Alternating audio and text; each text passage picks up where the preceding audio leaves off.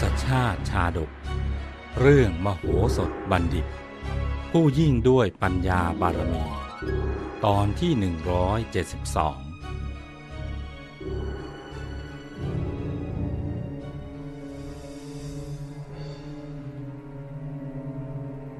จากตอนที่แล้ว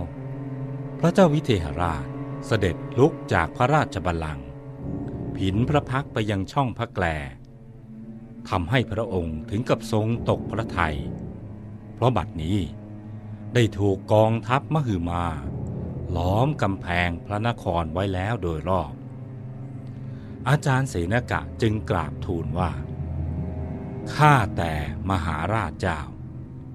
ขอพระองค์อย่าได้ทรงวิตกไปเลยพระเจ้าค่ะ ข้าพระองค์ว่า คงเป็นกองพลที่ติดตามอารักขาขบวนเสด็จ ของพระราชธิดานั่นแหละ พระเจ้าจุลนีนะคงมีพระประสงค์จะถวายความคารวะ และกระทำสการะแด่พระองค์ ในฐานะพระราชอาคันตุกะ ให้ยิ่งใหญ่สมพระเกียรติกระมัง ซึ่งอาจารย์ที่เหลือก็กราบทูลเหมือนกันในทำนองนี้ ระหว่างนั้นเสียงบัญชาการรบของแม่ทัพในกอง ก็ดังสนั่นก้องกังวาน เข้าไปถึงที่ประทับของพระเจ้าวิเทหราช พระองค์ทรงสดับเสียงบัญชาการทัพนั้น ก็ทรงหวาดวันพระหาไทย รีบรับสั่งถามมโหสถบัณฑิตว่า พ่อมโหสถ เธอเน่ะเข้าใจว่าอย่างไร พระเจ้าจุลนีและเสนาเหล่านั้นน่ะกำลังเตรียมจะทำการอะไรกันหรือ มโหสถได้ฟังพระดำรัสแล้วจึงคิดว่า ก่อนนี้นะ่ะ พระราชาไม่ทรงเชื่อถ้อยคำของเราเลย เอาเถอะ คราวนี้เราจะต้องข่มขู่พระองค์ ให้ทรงเสียวสะดุ้งสักหน่อยหนึ่ง พระองค์จะได้ทรงสำนึกบ้าง จึงกราบทูลว่า ขอเดชะ พระเจ้าจุลนีนะ่ะ ทรงยกทัพใหญ่มาล้อมพระนครไว้ ก็ด้วยหมายจะจับพระองค์ แล้วปลงพระชนซะในวันพรุ่งนี้แหละพระเจ้าค่ะคำกราบบังคมทูลที่สั้นๆ หนักแน่น และจริงจังของมโหสถบัณฑิตทำให้พระเจ้าวิเทหราชนั้น ทรงตกพระทัยกลัวจนแทบคลองพระสติไม่อยู่ เกิดความเล่าร้อนในพระสรีรกาย จนปราณแทบจะดับลงในทันที จึงทรงครวญคร่ำรำพันไปต่างๆ นานาว่า มโหสถเอ๋ยใจของเราน่ะเสียวสั่นสะท้านไหว เหมือนใบโพที่ต้องลม บัดนี้ความเล่าร้อนได้เผาลนจิตใจของเรา จวนเจียนจะละลาย เหมือนเบ้าหลอมทองที่ถูกสมอยู่ในเตา ใบหน้าของเราน่ะซีดเสียว ปากก็แห้งผากราวกับถูกแดดแผดเผาในยามเที่ยงวัน โถชะตาชีวิตของเราน่ะ ไม่น่าจะต้องมาประสบทุกภัยเห็นปานนี้เลย มโหสถได้ฟังดังนั้นจึงคิดว่า ดูเถิด พระราชาพระองค์นี้น่ะ ช่างคลาดเขลานัก พระองค์ไม่ทรงเชื่อเราแต่แรก แล้วบัดนี้กลับต้องมานั่งคร่ำครวญเพราะทรงกลัวตาย ดีละ เราจะข่มพระองค์ให้ยิ่งกว่านี้ พระองค์จะได้ทรงเข็ดลาบและไม่ทำอย่างนี้อีก คิดดังนี้แล้วมโหสถจึงกราบทูลต่อไปว่า ขอเดชะ พระองค์น่ะทรงประมาทเกินไปพระเจ้าค่ะ พระองค์ทรงระลึกได้หรือไม่ละว่า ก่อนจะเสด็จมาที่นี่นะใครเล่าที่เคยทูลห้ามพระองค์ไว้ แต่ช่างเถอะ เพราะบัดนี้พระองค์ก็ยังเหลือราชบัณฑิตอยู่เคียงข้างอยู่ถึงสี่คน ฉะนั้นขอพระองค์ได้โปรดรับสั่งให้อาจารย์ทั้งสี่นะ ผู้ฉลาดรอบคอบ หาทางป้องกันภัย ที่กำลังจะมาถึงพระองค์เถอะพระพุทธเจ้าค่ะ พระเจ้าวิเทหราช ได้แต่ทรงนิ่ง สดับคำทูลของมโหสถ โดยไม่ได้ตรัสตอบสิ่งใดเลย แต่พระพักนั้นน่ะแลดูยิ่งเศร้าหมองกว่าเดิม มโหสถทูลต่อไปว่า ปลาน่ะกลืนกินเหยื่อที่พรานเบ็ดล่อไว้ ย่อมถูกตะขอเบ็ดเกี่ยว ต้องเจ็บปวดทุกทรมานปานใด พระองค์ก็ฉันนั้น พระองค์เป็นผู้มัวเมาในกาม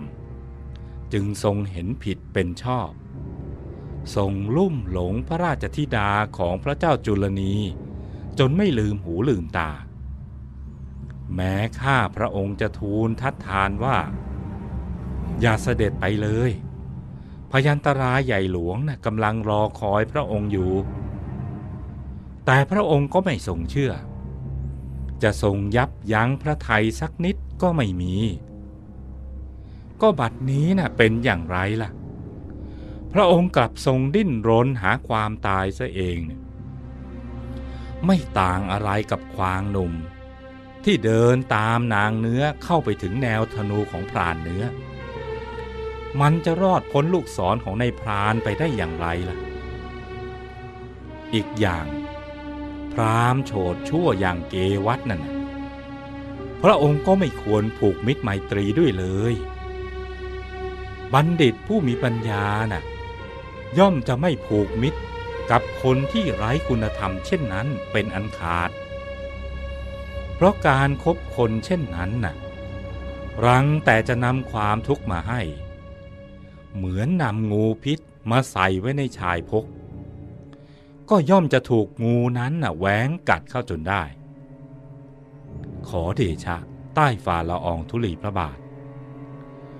พระองค์ทรงหลงคารมศัตรู ทรงเห็นดีเห็นงามไปตามคำของเกวัตชั่ว พระองค์ทรงกลิ้วข้าพระองค์ ถึงกับทรงพูดประชดว่า ข้าพระองค์น่ะเป็นเพียงลูกบ้านนอก รู้แต่วิธีจับคันไถและดำนา ที่ไหนล่ะ จะทราบเรื่องที่เป็นมงคลของกษัตริย์ พระองค์ทรงจำได้หรือไม่ล่ะ วันนั้นน่ะ พระองค์ไม่ใช่หรือที่สั่งให้ขับไล่ข้าพระองค์ออกไป เสียจากแว่นแขวน เพียงเพราะข้าพระองค์ได้พูดจาไม่เป็นมงคล ขัดขวางเรื่องที่พระองค์จะได้ครองนางแก้วนะแต่แล้ววันนี้เป็นอย่างไรล่ะ ทุกอย่างก็เป็นไปตามที่ข้าพระองค์ทูลไว้ไม่มีผิด พระองค์ถูกกองทัพศัตรูล้อมไว้แล้วจริง ๆ และคงไม่มีวันรอดพ้นเงื้อมมือของพระเจ้าจุลนีไปได้ พระองค์อย่าทรงชักช้าอยู่เลย ขอจงพึ่งพาอาศัยราชบัณฑิตทั้งสี่ของพระองค์ดูเถิด เผื่อว่าจะพอมีทางรอดได้บ้างฉไหนพระองค์จึงต้องตรัสถามข้าพระองค์ให้เสียเวลาด้วยเล่า ก็บัดนี้นะข้าพระพุทธเจ้า ไม่จำเป็นต้องกราบทูลอะไรอีกแล้วพระพุทธเจ้าค่ะ นี้เป็นความในใจของมโหสถบัณฑิต ที่ตั้งใจจะเตือนสติพระเจ้าวิเทหราช ซึ่งทำให้พระองค์ระลึกถึงเหตุการณ์ที่ผ่านมาทั้งหมดว่า